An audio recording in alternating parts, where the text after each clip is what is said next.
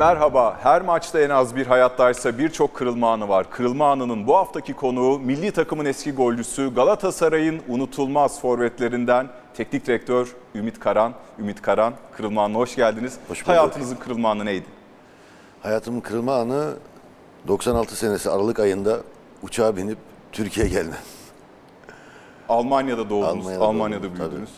96 senesinde geldim Aralık'ta. Orada herhalde hayatım komple değiştiği andır. Detayları konuşacağız her zaman olduğu gibi detayları bir takım fotoğraflar, görüntüler ve belgeler üzerinden konuşuyoruz kırılma anında. Bir fotoğrafımız var. Altyapı takımı Minerva 93 mü? Hertha Bu- bu- Zehlendorf mu? Bu Hertha Zehlendorf takımı şu an gördüğüm fotoğrafta. Tabii ilk Minerver'de başladım ama bu e, Berlin'in en iyi altyapısı sahibi kulübün o zaman altyapısıydı. 6-7 yaşından sonra oraya geçmiştim. Hatta orada hala görüştüğüm bir arkadaşım var. Görüyorum ortada uzun boylu Korkmaz diye var. Türk bir oyuncu. Zaten o zaman çok fazla Türk oynamıyordu iyi takımlarda, altyapıda. Almıyorlardı o dönemde. Çünkü bir her zaman bir Türk düşmanlığı vardı o dönemlerde. Onu soracağım. Ailede çok futbolcu var ama kim keşfetti Ümit Karan'ı? Kim keşfetti? Tabii babamdan gelme bir gene, genetik anlamda ya da dayılarım da iyi fut İskenderunspor'da oynamışlığı var. İyi futbolculardı. Fakat sokakta oynarken Alman bir vatandaş, tabii biz gurbetçi ailesi olarak gitmiştik oraya. Tabii benim ailem o zaman Almanca da bilmiyor. İşte bir import export mağazası açmışlar. Tam ben de sokakta oynarken bir tane adam geliyor yakamdan tutuyor. Benim mağazaya sokuyor ve diyor ki bu çocuk kimin? Bağırıyor böyle. Bizimkiler anlamıyor. Adam cam mı kırdı? Polis mi çağıracak? Panik ataklar. Yok diyorlar işte ben bunu takımıma istiyorum. O zaman işte Minerva dediğimiz takım alıyor beni takıma götürüyor. İşte o zaman çok şükür babam bana bir tane grampon alabildi zar zor parasını biriktirerek. İlk gramponumu babam o zaman futbolcu olmam için almıştı. Bu da yine Türkiye'm Spor değil mi bu Tabii artık? burası tam işte yavaş yavaş profes yar- yarım profesyonel olduğumuz takım. Bu Türkiye Spor. Tabii iyi bir takımdı. Burada da eski Bosna milli takım oyuncuları var. O zaman Bosna Savaşı başlamıştı 95'lerde. Onlar da oraya kaçmıştı. O zaman bizim takımımıza geldiler. Türkiye Spor'da o zaman 3. ligde oynuyorduk. Profesyonelliğe geçiş nasıl oldu? Bizim elimizde bir de sözleşme var. Onu görebilir miyiz? Ee, Ümit Kara'nın ilk profesyonel sözleşmesi herhalde değil mi bu? 600 mark yazıyor zannediyorum. Hiç fena değil 600 mark.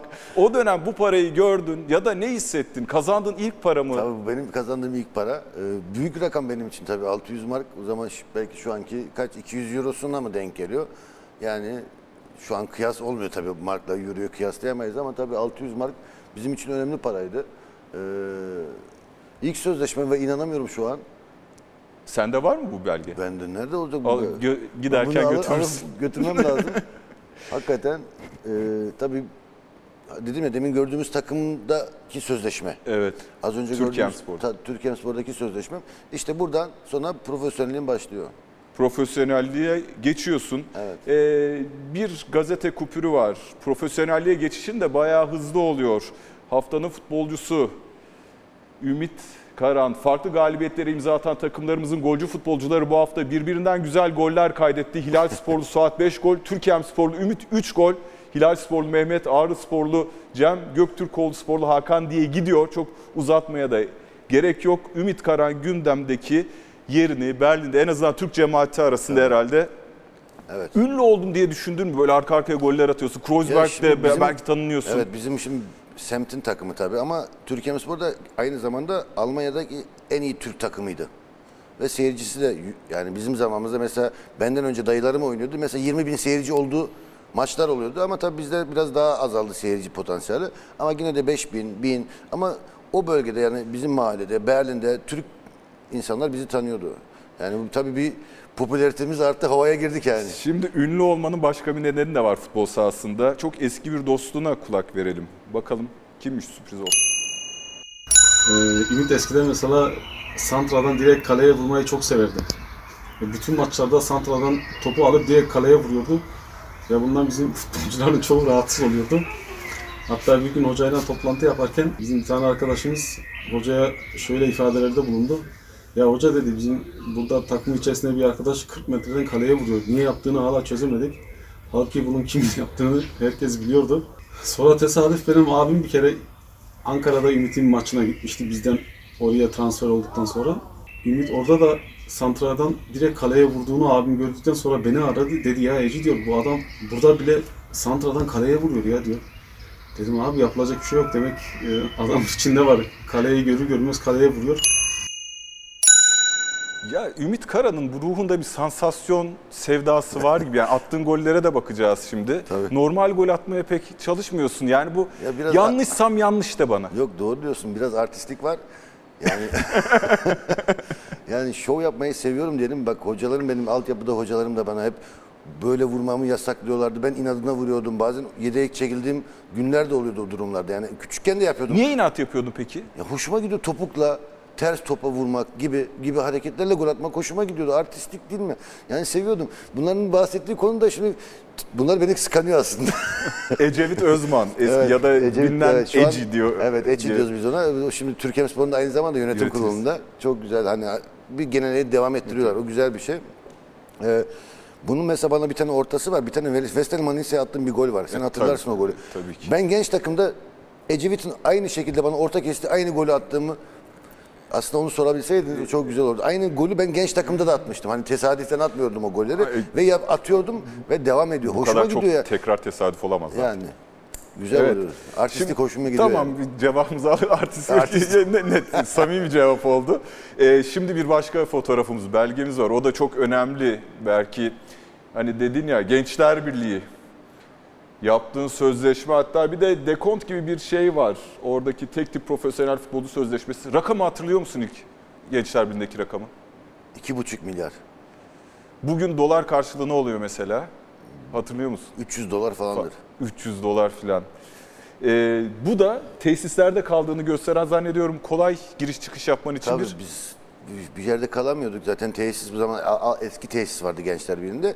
Yani hem giriş saatimiz vardı hem zaten başka dışarıda yemek yeme durumumuz da yoktu yani çünkü maddi anlamda ek yani gidip bir yerde yemek yemeyecek durumumuz yok. İki buçuk yani iki buçuk milyara ne alabilecek? ben biliyorum e, Türkiye Spor'da yıldızı parladıktan sonra Almanya içinde de te- teklifler var. Evet. Ankara tercihi, Gençler Birliği tercihi neden? Aslında tercihim değildi. Aslında benim Felix Magath Hamburg Spor Kulübü'ne istiyordu o dönem. Ve antrenmana da çıktım. Hatta çok beğenildim. Hatta bana lakabı bile taktı. Sen Klaus Fischer gibi desin dedi eski takım Evet, arkadaşım. voley, o da voleyleri Tabii, demiş. Aynı vuruşları yapıyorsun dedi. Neyse ondan sonra geldik Ankara'ya. Antrenman çıktım. O arada eski başkanımız Ahmet Erbaş, İlhan Cavcı'la bonservis işini bitirmiş. Benim haberim yok. Bana da dedi ki bu kadar rakama anlaştık. Tamam dedim o rakamsa neyse bonservis parasını alıp bizim başkan döndü Almanya'ya ben kaldım. Sonra başkana dedim rahmetli Cavcav dedim başkanım ben kaç para aldım? İşte biz senin başkanla anlaştık iki buçuk bana 15 milyar demişti. Neyse ama işte sabrettik. Ee, hatta şöyle yapıyorduk sana bir işte mesela eskiden sen de belki üniversite okudun. Böyle şey vardı. Restoranlarda arada 5 ile 7 arası bir ödüyorsun istediğin kadar E, yiyorsun. tabii tabii kapıda beklediğimiz Tabii. var tabii canım. Yasa altı olsun da yiyebildiği kadar yedi. Ya, gider, on- onları kovalıyorduk kapıda. o dönem. İşte ama tabii güzel zamanlardı. Ee, o zaman cep telefonu da yoktu. Bir şey yoktu. Ankesörlü telefondan konuşuyorduk Almanya'ya. Ya hiç böyle karamsarlığa kapıldığın oldu mu? Geldin Ankara, Ya e, tabii ki kolay kolay değildi yani. Ee, şimdi zaten Türkçe'de yarım yamalak konuşuyorduk. Ee, hala çok düzgün konuştuğumu söyleyeyim ama ama yarım yamalak konuşuyorduk. E, tabii e, kültürel fark vardı. E, yalnızsın. E, iletişim kuramıyorsun. Bir de zaman zaman bazı futbolcular şu gözle de bakıyor. Ya Almanya'da para kazanıyorsunuz. Niye Türkiye'ye geliyorsunuz gibi. Hani orada BMW, Mercedes herkes öyle tatile geliyor arabalarla. Ama bir, ya şimdi desen 3000 markta arabalar o zaman yani. Yani çok büyük para değil ama tabii burada öyle gözüküyordu.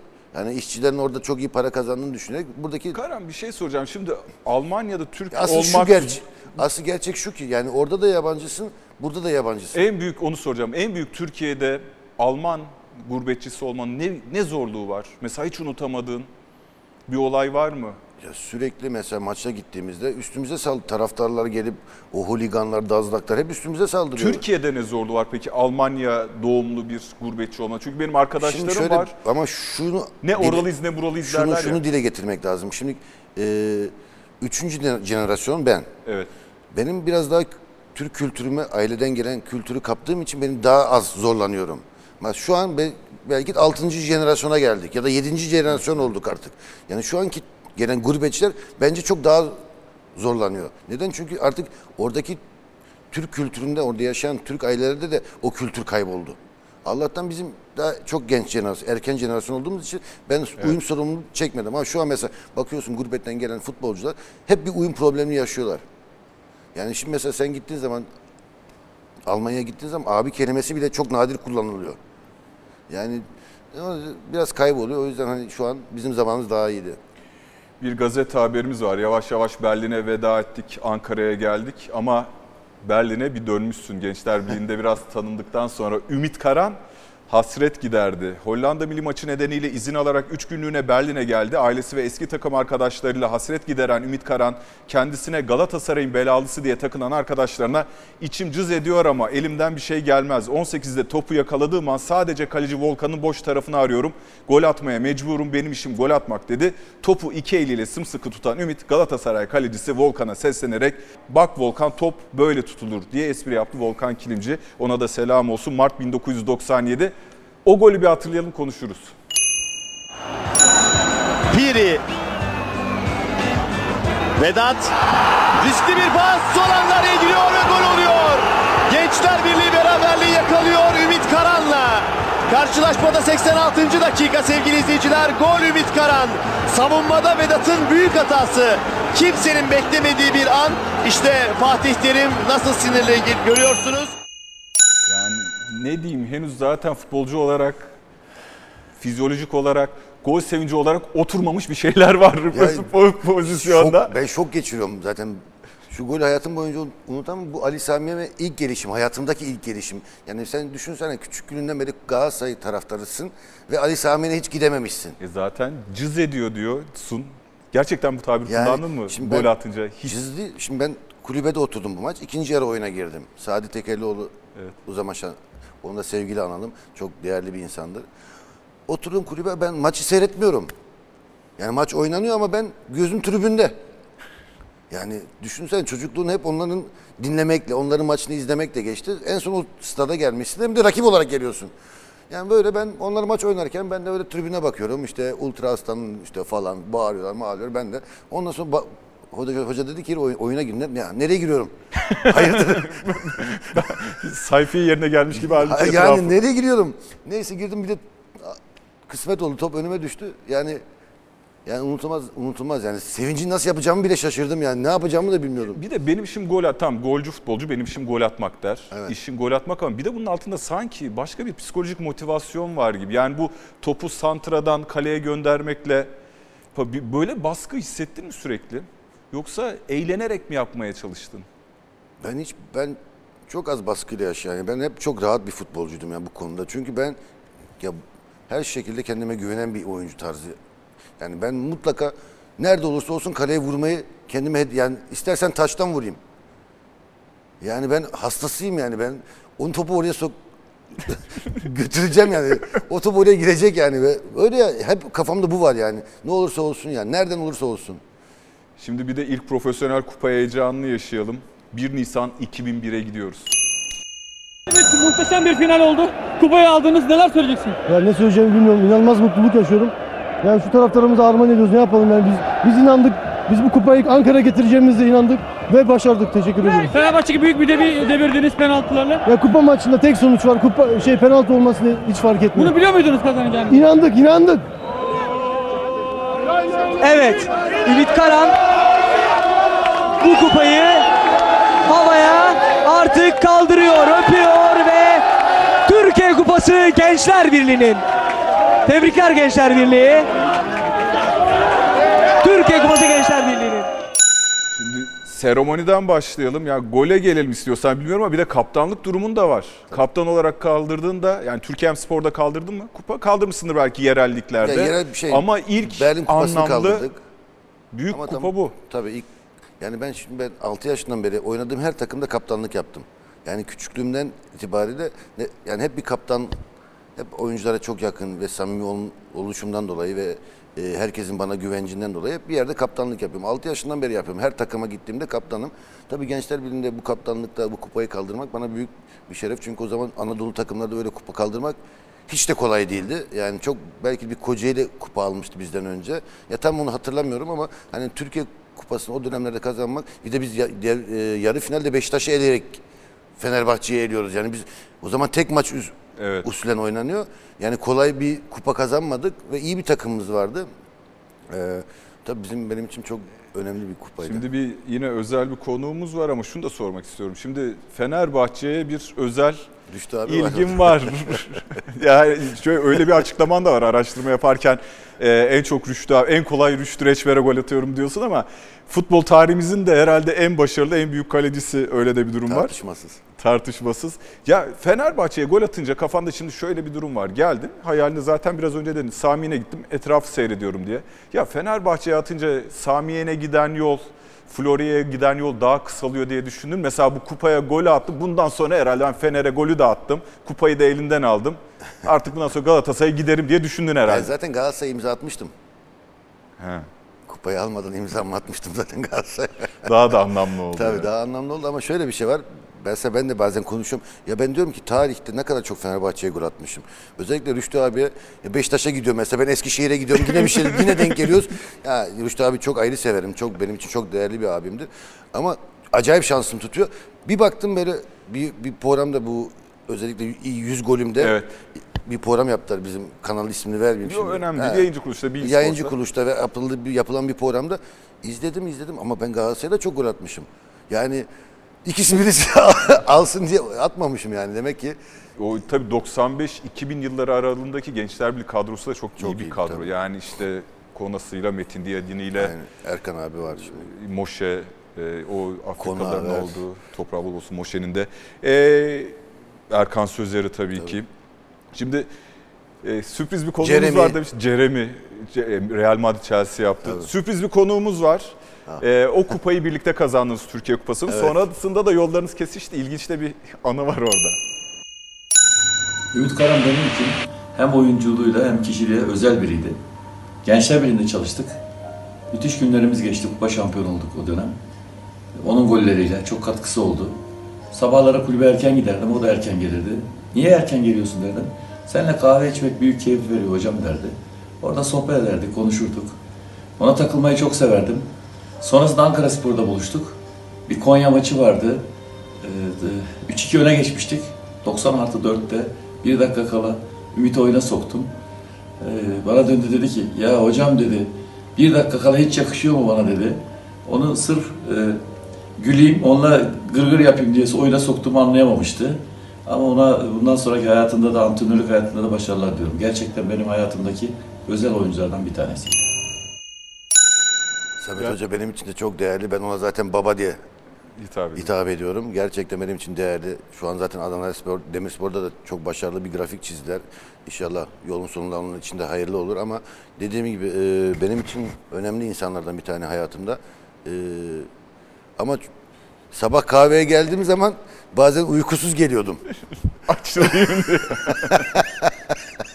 O zaman diyordu sen gel kahveni iç ama antrenman çıkma diyordu. Ya, evet yani ya futbolcunun psikolojisini anlamak çok önemli. anlıyor değil mi Tabii yani abi? ya iletişim futbolcular artık iletişim kurmak zorundasın. yani. Psikolojiden anlıyor ama son dakikada sırf hani moda değil de seni Ya trollemek ya için Kon- 90 artı 5'te ya oyunu almış. Konya maçında da 3-2 90 artı 4'te ya gireceğim düdük çalacak biliyorum. Ya hocam dedim ayıp ediyorsun bak diyorum tamam mı? Yok yok gir diyor. Bir de sert yapıyor. Mecbur gireceğim. Ya kadro dışı bırakır diye korkuyorum. Mecbur girdim sonra otobüs işte hava uçağa giderken hocam ne yaptın dedi sen bana konuşuruz ya. Bir de şey yapmıyor taviz de vermiyor. Ta iki gün geçtikten sonra söylüyor Söyle. bana. 6 aylık bir Ankara Spor aram var Galatasaray forması giyerken. Ee, Hacı geldikten sonra Hacı ile bir anlaşmazlığım var teknik direktör olarak. Zor olmadı mı Ankara Spor'a adapte olman? Yani Galatasaray'da, Samiyen'de 30 bin kişi, Ankara Spor'da kendine özel bir kulüp aslında. Ya Ankara gücü de değil Ankara Spor'dan Daha yeni kurulmuştu bir de. Adaptasyon zor olmadı mı? Neden tercih ettin Ankara Spor'u? Ya tabii aslında yine o, o dönem yurt dışına gidecektim. Almanya'dan birkaç tane kulüp teklif geldi. Ama o dönemde eşimle tanıştım. Ee, yurt dışına gitseydim belki bir evlilik olmayacaktı. Hani biliyorsun gözden uzak olduğun zaman yani işler kopabilir. Tanışmıştık. Öyle bir ilişki, ilişkimiz başlamıştı. Zaten e, Ankara Spor dönüşüne evlendim. Yani belki de Ankara Spor'a değil de yurt dışına gitseydim Türkiye'de bir bağlantım kalmayacaktı. O zaman da evlenmemiş olacaktım.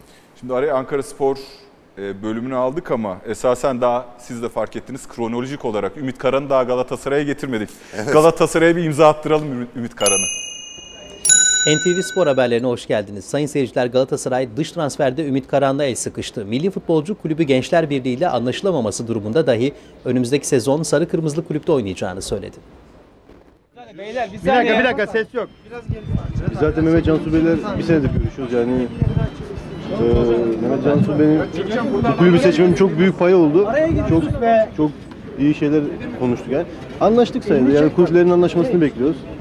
Anlaşamazsa işte FIFA yolu ya da herhangi bir yol. Bakalım inşallah umduğumuz gibi olur. Diyorsun ki bir şekilde FIFA yolu ya da herhangi bir yolla ben anlaştım diyorsun. Şimdi hani Türkiye Spor ziyaretinde Gençler Birliği'nde Galatasaray'a gol atarken içim cız etti dedin ya. Gençler Birliği'nden ayrılırken bonservis bedeli ödemeden çünkü Bosman kuralları vereceğim size sonra. Evet. Yani Bosman hülle yoluyla Bulgaristan'da Beroe kulübüydü herhalde değil mi? Evet. Oraya gidip bir yurt dışı çıkışı yaptın. Geri vize alıp neredeyse geri Galatasaray'a bedelsiz geldin. Şimdi Gençler Birliği seni Gençler Birliği yapan kulüp için burada cız etmedi mi Gençler Birliği'ne? Haksızlık ettiğini düşünmüyor musun? Yok şimdi şöyle. Ben zaten dört buçuk sene çok iyi performans gösterdim. Yani ben gol ortalaması yani 14-15'te zaten transfer teklifleri geldi ve ne zaman transfer ol- olmak istediğim zaman saygı rahmetli başkanımız çok yüksek bonservis bedeli koyarak biliyorsunuz zaman 5'te 1 ödeyerek Evet. kulüpte bırakıyordu bizi. Yani mesela açıklıyorsun bonservisin 10 milyonsa kulüp 5'te 1'ini 2 milyon. 2 milyona sen kulüpte kalıp o maaşı oynuyorsun. Ya o, o zaman paraları kimse vermiyordu. Sözleşmem bitti. İkinci sözleşme bittiğinde yine aynı şekilde yaptı. Fakat Bosman kuralı o sene çıktı. Ama daha uygulama şeklini kimse bilmiyor. Biz dedik o zaman hüle yolu yapalım. Hani sen dediğin olayı şu an yalanlamam lazım. Çünkü benim Galatasaray Mehmet Cansu'ndan 1,5 milyon 2 milyon dolar bonservis parası aldı. Aldılar He, yine de. Tabii ben o yüzden rahatım. Ya gençler birine para O kazandırdım. dönem yani Hakan Bayraktar Bizim sayemizde hatırlıyorum. te- O da yok. gitmişti. Ben 2 milyon hatta Mehmet Cansu'nun ofisine gidin. Orada İlhan Cavcı'ya gönderdi. Tamam. Ve ücret duruyor. Onu Cız etmedi. Yani Galatasaray'a yani. gitmek için peki başka ne fedakarlık yapardın? Çünkü sürüncemeli bir durum oldu. Ben hatırlıyorum o, o dönemi. yani şimdi tabii o dönem Beşiktaş da benimle görüşüyordu ve Fenerbahçe de tabii talepte bulundu. Beşiktaş mesela çok sıcaktı. Ama ben yani ben dediğim gibi benim hayalim yani fedakarlığa gerek yok. Hayalim gerçekleştirme peşindeydim yani. Anladım. Şimdi bir videomuz daha var. Burada eee, çok neredeyse 20 sene, neredeyse yani 19 sene 28 Nisan 2002'ye gidiyoruz. Senin 14 gol attığın ve Galatasaray'ın şampiyon olduğu, 3. yıldızı taktığı, senin de başrollerde olduğun bir şampiyonluk. Gelir gelmez şampiyonluk. Gidelim bakalım, izleyelim.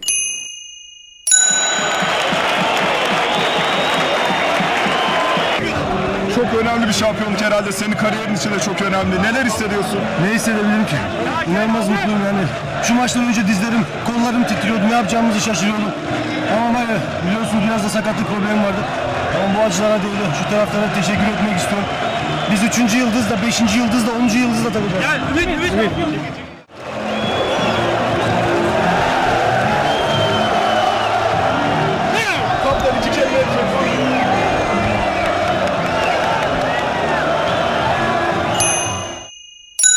Evet o sezon Galatasaray için çok önemli bir sezon. Üçüncü yıldız ama o sezonun kadrosu anılırken şöyle der. Ya Victoria'ların olduğu, Flor Queen'lerin olduğu, Perez, Perez'lerin olduğu. Hani yanlış anlamasın Bülent Takın'ın yıldızı olarak var olduğu çok yüksek bir bonservis.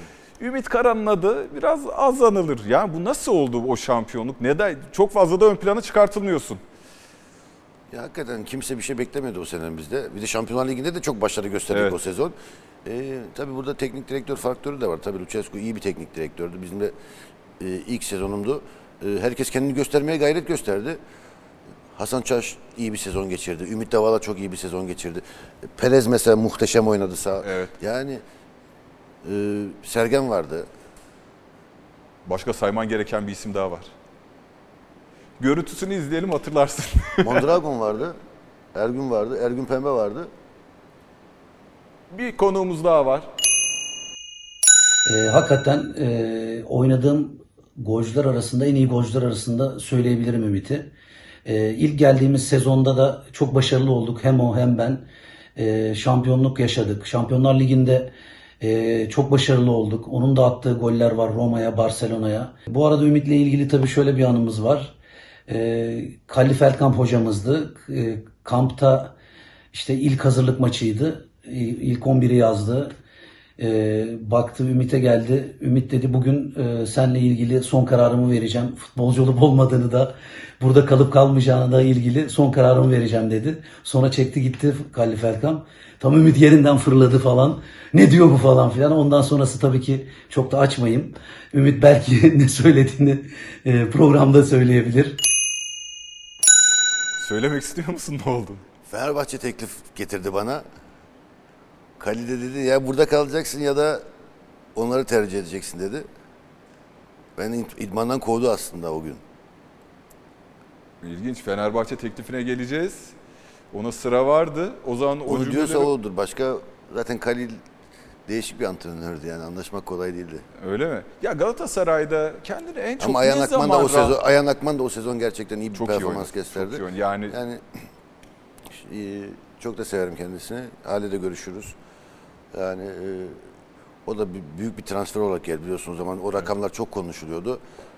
Beşiktaş'a gittiği dönemler falan. Evet. Ama işte bazen o rakamlar hep yanlış yere de kullanılabiliyor. Yani şimdi burada futbolcuyu suçlamamak lazım. Yani Bülent Akın'ın aldığı transfer ücreti değil ki bu. Kulüplerin arasında yaptığı anlaşma bu yani. Burada futbolcunun hep bazı oyuncular bu paranın altında kaybolup gittiler yani. Uzun bir Galatasaray kariyerim var. Kendini en rahat hangi sezon hissettin 2006 ve 2008. arası? Bu 2001-2002 şampiyonluğunda sanki başrolde olduğun, biraz önce farklı bir bakış açısıyla değerlendirdim ama başrolde olduğun şampiyonluk sence bu mu? Yoksa o sakatlıkla tamamladığın işte 10 küsür dakika beklenilen Fenerbahçe'nin Denizli'yle Yani bu berabere benim için kaldı. çok daha bak orada bir laf söylüyorum. Biz belki üçüncü yıldızı taktık. Belki beşi de takacağız onu da takacağız. Bir futbolcu şu an şu cümleyi kursa şu an bu sosyal medya şeyinde o laf çok kullanılır. Yani bir Türk futbolcu bu lafı kursa e, bu bak bu laf yazık olmuş. Hakikaten ben de şu an ne güzel laf söylemişim. ya. Üçüncü yıldızı takarız da beşinciyi de onuncu da. Yani şu an bir futbolcu bunu söylerse biliyorsun sosyal medyada Twitter'da bir numara olur. Ama tabii biz gönlümüzden söyledik. Biz orada reklam peşine değilmişiz meğersem. Bak ne kadar temiz kalpli söylüyoruz bunları. Ee, dediğim gibi bizim için 3. yıldız ve Millennium şampiyonu olmak bizim için çok önemliydi. Şimdi e, gollere bir gidelim. Te- e, programın temposu biraz yükselsin. Çok güzel goller var. Çok fazla beraberlikleri var. Şimdi Ümit Karan, Ümit Karan gol pozisyonu. Ümit vuruyor ve gol! Gol! Ümit Karan attı. Roma karşısında Galatasaray 1-0 önde. Ümit attı golü. Galatasaray Roma karşısında 1-0 öne geçiyor. Ümit'in attığı gol iki, ilk yarıda bitime 1 dakika kala Ümit Karan gol atıyor ve Roma karşısında Galatasaray ilk yarıda bitime 1 dakika kala 1-0 öne geçiyor. Ümit Karan topu kaptı. Burada çok güzel sıyrıldı. Ümit Karan vurdu Antonioli'yi avladı ve Galatasaray'ı 1-0 öne geçirdi. Ümit Karan ceza sahasında. Ergün güzel bir çalım. Ümit'e doğru. Ümit dokunuyor ve gol! Ümit dokunuyor ve gol! 1-0 öndeyiz. 1-0 öndeyiz. Gol Ümit Karan. Dakika 5. Barcelona'da çok iyi başladık. Barcelona'da müthiş başladık. Ümit'in golüyle başladık. Ümit. Pas Sergen'e. Arkada Ümit Karan boş. Sergen, Ümit Karan gol pozisyonu. Vur Ümit ve gol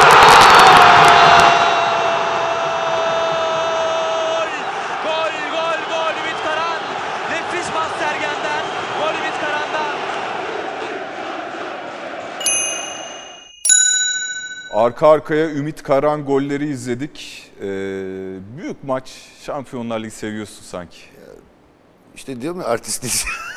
Hep oradan kaynaklıyor. O şampiyonların müziği çaldığı zaman orada zaten tüylerim diken diken oluyor. Hala izlerken bile çok farklı bir... Yani Gerçekten farklı hazırlanıyor muydun Şampiyonlar Ligi? Yani en azından vücudunu bir dinlendirmek. Hani bir Kayseri Spor maçına çıkar gibi değil de ya bir e, Ankara gücü maçına çıkar gibi değil de. E tabii şimdi bunu her futbolcu yani ister Madrid'de oyna, ister başka yerde oyna. Real Madrid'in futbolcusu da gidip oynayacak Manchester United maçına farklı bakar. Gidip Huelca ile oynayacak maça farklı bakar yani. O futbolun içinde her ya biz insanlık öyle olduğunu düşünüyorum. Yani duygu, yani biz bu fut- futbolu sadece makine gibi oynamıyoruz ki. Biz futbolu, futbolu duygularla oynuyoruz. Yani biz insanız. Yani tabii ki farklı takımlara farklı gözle bakacağım. Farklı takıma daha farklı motive olacağım. Bu insan yapısında da var. Yani sen de bir program yaptığın zaman bazen hevesle gidersin, bazen hevessiz gidersin. Yalan mı yani? Doğru budur yani. Doğru. Sadece Ee, profesyonel gözüyle bakarsın. 25 Şubat 2017 Cumhuriyet Gazetesi. Teknik direktörlük kesinlikle zeka işi diyorsun. Birçok futbolcu gördük teknik direktör olamayan. Hacı mesela Galatasaray ve Türk futbol tarihinin en büyük yabancı futbolcusu ama teknik direktör olarak hiçbir başarısı yok. Türkiye'de gittiği her takımda başarısız sonuçlar aldı. Galatasaray niye diğer eski hocalarına şans vermiyor bilmiyorum. Kıskançlıklar var sanki Galatasaray'da diyorsun. Ankara Spor'a gittin ya Hacı ile anlaşamayıp. Hacı yerine başka bir teknik direktör olsa yani Hacı Türk futbol tarihinin en büyük yabancı futbolcularından biri belki en büyüğü, en en büyük büyüğü. karakteri. Hacı yerine başka bir teknik direktör olsa kalmak için ısrar eder miydin Galatasaray'da hiç Ankara Spor'a gitmeyeyim diye? Ya şimdi o dönemler biraz daha farklı dönemler vardı. Yani bu çok o konuları artık açmak istemiyorum. Yani sadece hacı değil oradaki olay yani. Farklı oyunlar da döndü orada. O yüzden o konulara çok artık o konu yani şimdi bu açıklamalar evet bu bazen açıklama yapıyoruz ama bazen de kızgın olarak bu açıklama yapıyoruz. Yani şimdi mesela teknik direktör oldum. Ben mesela kimse hakkında bir de böyle açıklama yapmayı düşünmüyorum. Hacı ile konuştunuz bu konuyu. Tabii görüştük, konuştuk. E, Kutlama şey UEFA yıl döneminde kutlamalarda olduk. Yani ama bazen kızgın olabiliyoruz hakikaten işte yapabiliyoruz bazen açıklamalar. Ee, herkesin kariyeri kendine sonuçta. Yani nasıl teknik direktörlüğü de beni ilgilendirmemesi lazım. Çünkü ben de artık tek, ben bu açıklama yaparken teknik direktör değildim. yani bazı şeyleri geç öğrenebiliyorsun yani. Ee, bazen evet fevri, ferdi davranabiliyoruz. Bazen bunu frenlememiz lazım ama hat, yani o yüzden yani bir daha böyle bir açıklama da yapmam kimse hakkında yani. Sen Çünkü mesela 220 ile giden bir arabasın. Seni 220 kilometreyle kim kullandı bu futbol dünyasında teknik direktör olarak? Erik Gerrit Onun üstüne yok mu? Lucescu da değil. yok. Ne farkı vardı? Ne yaptı da kullandı? Yoksa takım yapısıyla mı alakalı? Yok beni rahat bıraktı. Hiçbir şeyime karışmıyordu. Yani tam profesyonel gibi bana hani profesyonel oyuncu gibi baktı. Yani Güvendi sana. Güvendi bana. Kontrol etmesine gerek duymadı hiçbir şeyin. Yani rahat rahat oturup konuşabiliyordum her şey onunla. Yani o yüzden çok mutlu mutluydum yani. Hacı'den ne ders aldın teknik direktör olarak? Erik Gerets'ten ne ders aldın teknik direktör olarak? Erik çok- ikisi de çok hırslı. Ama birisinin hırsı sahaya, birisinin hırsı bazen futbolcu oluyor. Ben sahaya hırs vermeyi öğrendim. Yani ben burada oyuncuyu ben mesela şu anda da bakıyorum bazı hocalar var bağırıyor oyuncularına. Ben benim takımdaki hiç kimse yüksek sesle gerek duymuyorum. Ha, kırgınlık olabilir, bağırma hani bağırma motivasyon anlamında olabilir ama aşağılacı konuşarak bir futbolcu kazanamazsın. Bu dönemler bitti artık. O eski dönem, eski hocalardaydı. Allah'ım aman aman aman bağırıp dururlardı. Onlar bitti artık. İletişim çok önemli. Yani e, futbolcuyu kazandırma peşine düşmemiz lazım. Hacı kalp mi kırıyordu biraz? Ya, biraz kültürle ilgiliydi. Yani on, biliyorsun onların Evet, evet. evet. kültürler orada biraz yani, tabii onlar o, onunla alakalı yoksa eski Fatih Hoca nasıl toparlandı yeni Fatih Hoca oldu diyelim. O da eskiden çok sert bir imaj sergiliyordu. Şimdi daha oturalık, oturaklı daha insanla Deneyim. iletişim kurabiliyor yani. Şimdi yine güzel görüntüler var. Gol ve Ümit Karan deyince güzel oluyor genelde. Bakalım 27 Eylül 2006. Ceza sahasına şimdi. Arda son çizgi. Arda rakibin üzerine gidiyor. Arda yaptı ortasını. Bir kafa Ümit Karan. Hadi çocuklar. Ölü toprağını attık. Ölü toprağını attık. Ümit Karan 3-1 yaptı. İliç. Sağda Sabri. Hakan içeride. Ümit Karan içeride. Ümit Karan! Ümit Karan! Aslanım Ümit Karan aslanım. 3-2 oldu. 3-2 oldu Ümit Karan. Ümit Karan'la yeniden doğuyoruz. 3-0'dan geri dönüyor, dönmeye az kalıyor 3-2. Erik Gerets'e tek kızdığı maç bu. Çünkü burada beni ilk yarı oynatmadı. Burada bir baştan önce beni kesti. Beni ilk 45'te aldı oyuna. Ki maçtan önce de lig maçında da gol atmıştım. Bu maçta beni kesti. Necati ile Hakan'la başladı bu maçta. Çok üzüldüm maçlardan bir tanesi. Ve iki kere topla buluştum. Üçüncüyü de buluşsam gol yapacağım. Top gelmedi. O kadar sıcaksın yani. O kadar yani nereden vursam nereden vursam gol olacak ama top gelmedi. Son bir free kick olmadı bu maçta. Yok. Sabri kullandı. O baş, diğer 0-0 bir Yok, tane yok, bunda yok maç. Ha, o değil. Ha, dedim o kadar iyiyse orada da belki çok free kickçi değilsin ama Bir tane attım zaten o da Galatasaray. şans. E, şimdi bir haber var bu maç sonrası tabii ki. Yani Liverpool'a Anfield'da iki gol attığınız zaman zaten tanınmış bir futbolcu. Daha önceki Şampiyonlar Ligi golleri de var. Liverpool'un Karan sevdası diye 10 Kasım 2006 Fanatik gazetesi yönetimin bir türlü yeni kontrat yapmaya ikna edemediği ve devre arasında tekrar masaya oturma kararı aldığı tecrübeli futbolcuyu çok beğenen aday ekibinin hocası Rafael Benitez transfer için düğmeye basmaya hazırlanıyor. Bir şey soracağım. Sence kariyerinin zirve noktası bu Anfield maçı mı? Yani Liverpool senin kafanı çaldığına göre en çok Ama parladığın an olabilir. şöyle bu sene bir tek Liverpool değil hakikaten bizim benim menajer Harun Aslan Benitez'le görüştü.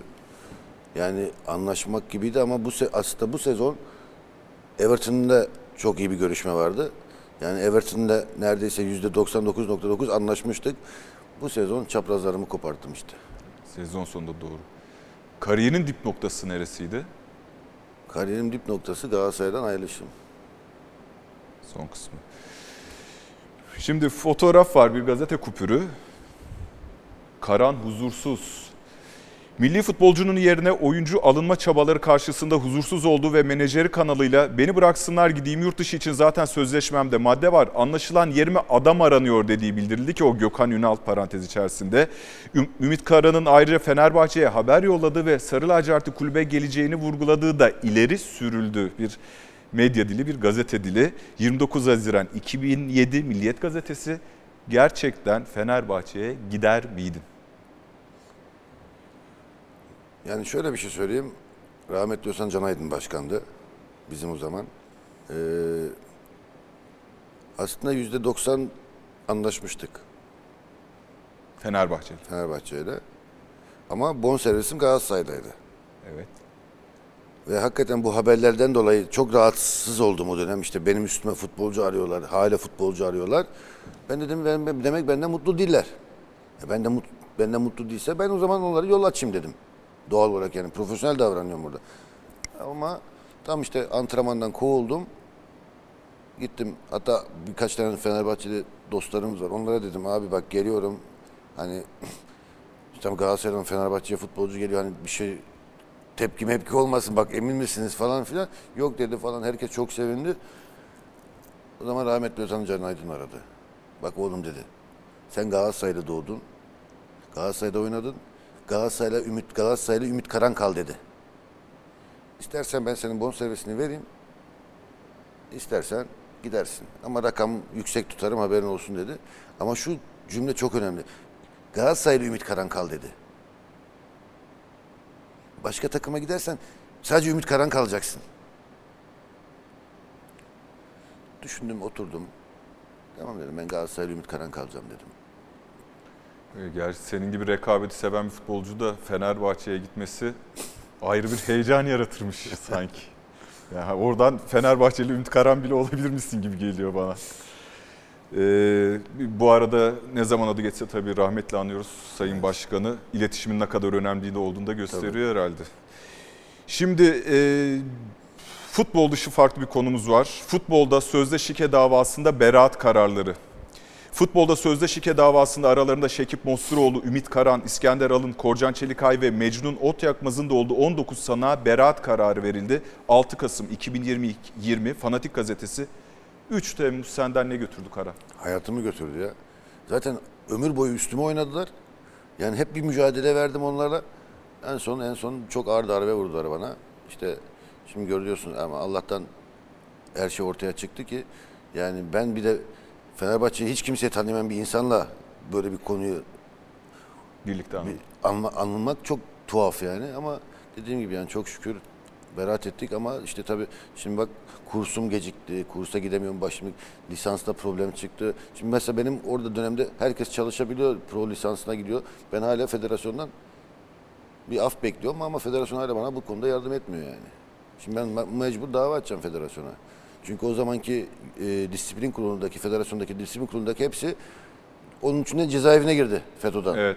Yani onu bana ceza verenler ce- cezalandırır ama ben hala cezam devam ediyor. Onu federasyona şimdi ben mesela özel dava açacağım. Sosyal medya kısmına geçiyoruz. Birkaç yıl içerisinde Galatasaray'ın vefasızlığının kurbanı olması muhtemel müthiş golcü. 27 Aralık 2008'de yazılmış ve farklı isimler de var. Yani bütün büyük kulüplerde aşağı yukarı böyle beklenildiği gibi ayrılmayan büyük futbolcular var. Yani Bülent büyük kaptan Bülent Korkmaz bile Galatasaray'dan Galatasaray'da vefasızlık yapıldığı söylenir. Böyle bir şey var mı Galatasaray'da ya Galatasaray kültüründe? Hiç kimse Bülent Korkmaz kadar kaptanım diyemez bence. Yani ben de evet kaptanlık yaptım ama ben kaptanlık yaptım. O bizim büyük kaptanımız. Yani 20 sene futbol oynamakla 5 sene futbol oynamak, 6 sene futbol oynamakta çok büyük fark var bana göre. Yani Sabri, altyapıdan gelip 20 sene Galatasaray futbol oynamak ayrı bir şey. Bunlar hep özel oyuncular. Tabii bunların çok iyi değerlerini bilmemiz gerekiyor. Tamam biz de geldik. Biz de 9 sene oynadık. Fakat yani onun kadar ona yapılan her şey biz bize haydi haydi, haydi yapılır. Yani e, zaman zaman hatırla- Yapıldı mı vefasızlık? Bence yapılıyor. Ama sadece Galatasaray'da değil ki yani futbol futbol zaten vefasız. Sana bireysel olarak soruyorum ben Galatasaray'la alakalı. Tabii ben Futbol üzüldüm, vefasız zaten. üzüldüğüm günler oldu. Neden? Çünkü bir efsane ödül törenleri yaptılar. Biliyorsun efsane Evet. bazı futbolcular var. Ben o efsane kupasını alamadım mesela. Beni üzdü. Nasıl alamam ben? Galatasaray'da en çok gol atan belki dördüncü oyuncuyum tarihinde. Evet. Yani bana orada mesela hayal kırıklığı. Başka oyuncular nasıl aldı onu da bilmiyorum. Yani işte hep o dönemler hep kötü dönemler. Onları hiç hatırlamak istemiyorum zaman zaman yani. Orada farklı oyunlar da olduğunu düşünüyorum yani. Yetenekli futbolcu ama ve lakin benim de kendisinden bir ricam olacak. Sıçrayıp kafa vurabileceğin topa güzel gol atacağım diye röveşata kasma be abi demiş. Ama sen zaten bunun cevabını program başından veriyorsun. Ben artistliği seviyorum diye. 21, Ka- 21 Ocak 2008. Ee, sadece gol atmak değil de estetik atmak gibi derdin de var senin herhalde. Tabii yani ya dediğim gibi futbol bence görsel bir şölen. E bu görsel şöleni nasıl süsleyebiliriz ki? Şimdi bakıyorsun Air Jordan, LeBron James diyorsun. Evet. hop dönüyor, vuruyor. Herkes aa diyor. Biz iki takla atınca kimse Ümit Karan değil mi? Bizi eleştiriyorlar. Yani Ya tabii veremediğimiz, maalesef kullanamadığımız görüntü e, telifi nedeniyle çok güzel gollerin de var.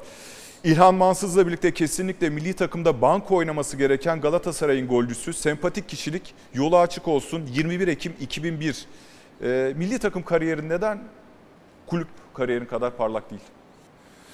Şöyle Mustafa Hoca zamanında ben Gençler Birliği'nde oynarken A milli takıma gidiyorum. Bu çok büyük bir olay o zaman. Anadolu'dan Türkiye yani Anadolu'dan Türkiye milli takıma çok az oyuncu Nadir. gidiyor. Dört büyük vardı zaten o zaman. Evet.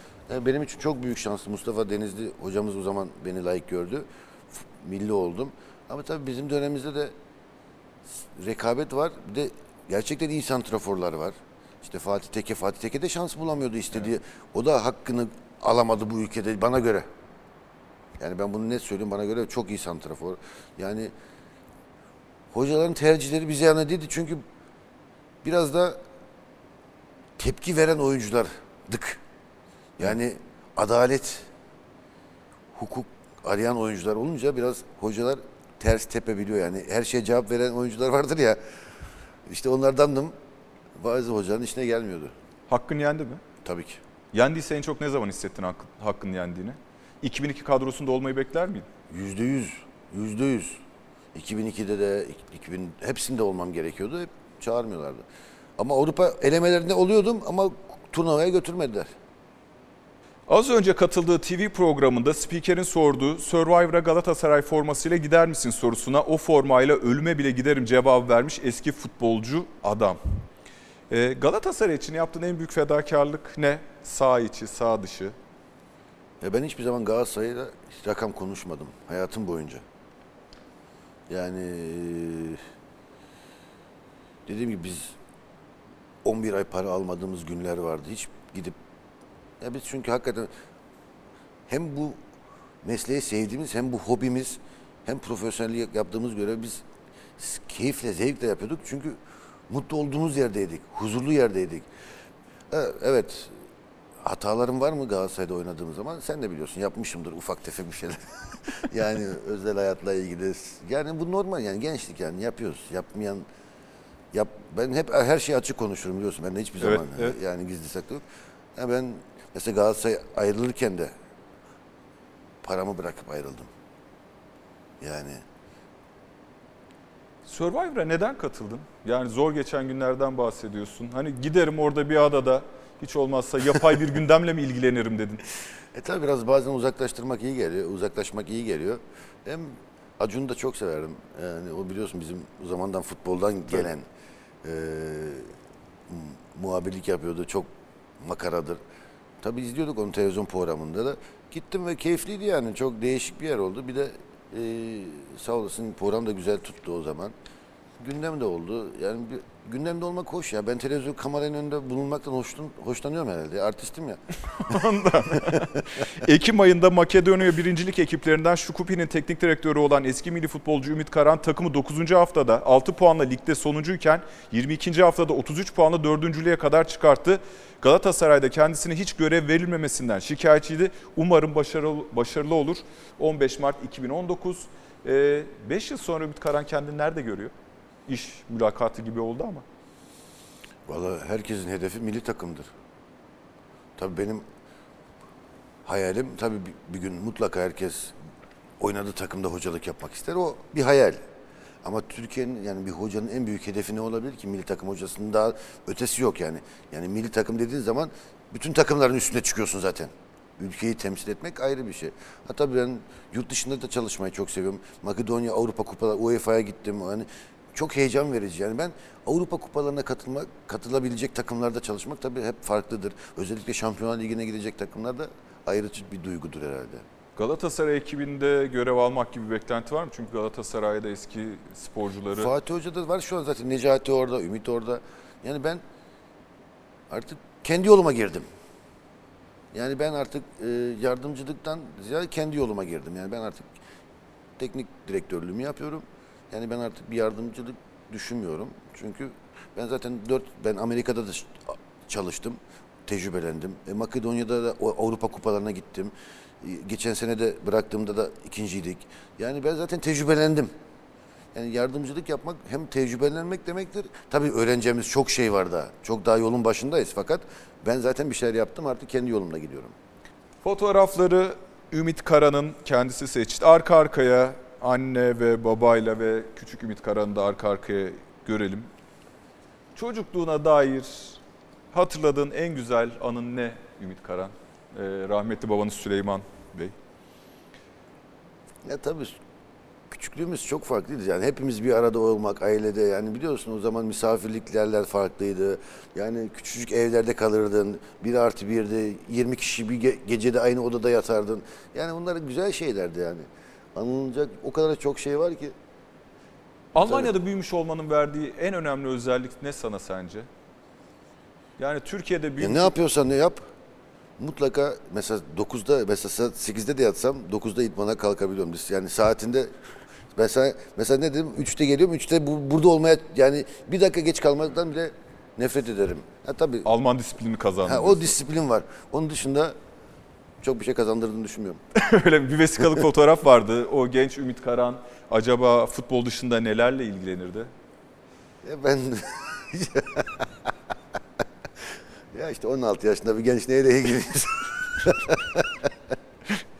Ve bir de ilk top sakalı ne zaman bıraktın Ümit? Ya, Gençler Birliği'ndeki fotoğraf vardı demin. Orada burada o zaman böyle kazıyordum buralar çıksın diye tabii çıkmıyor. Birleştirmek Ya için. şimdi bakıyorum da ya ya keşke top sakalı hiç bırakmasaydım. Şimdi çok önemli fotoğraf daha var. Ama yakışıyor. Ümit Can yakışıyor. Ümit demo, demode oldu ama Ümit Can Karan yani her Türk genci sakal çıktıktan sonra bir Tabii. e, top sakal macerasına girer. Ümit Can Karan sevgili oğlun e, ve bir videomuz var seyredelim. Dünyanın en iyi kalpli, en çocuk adamlarından biridir Ümit. Aslında çok sert gözükür ama çok çocuk gibi bir kalbi vardır. Çok duygusaldır aynı zamanda.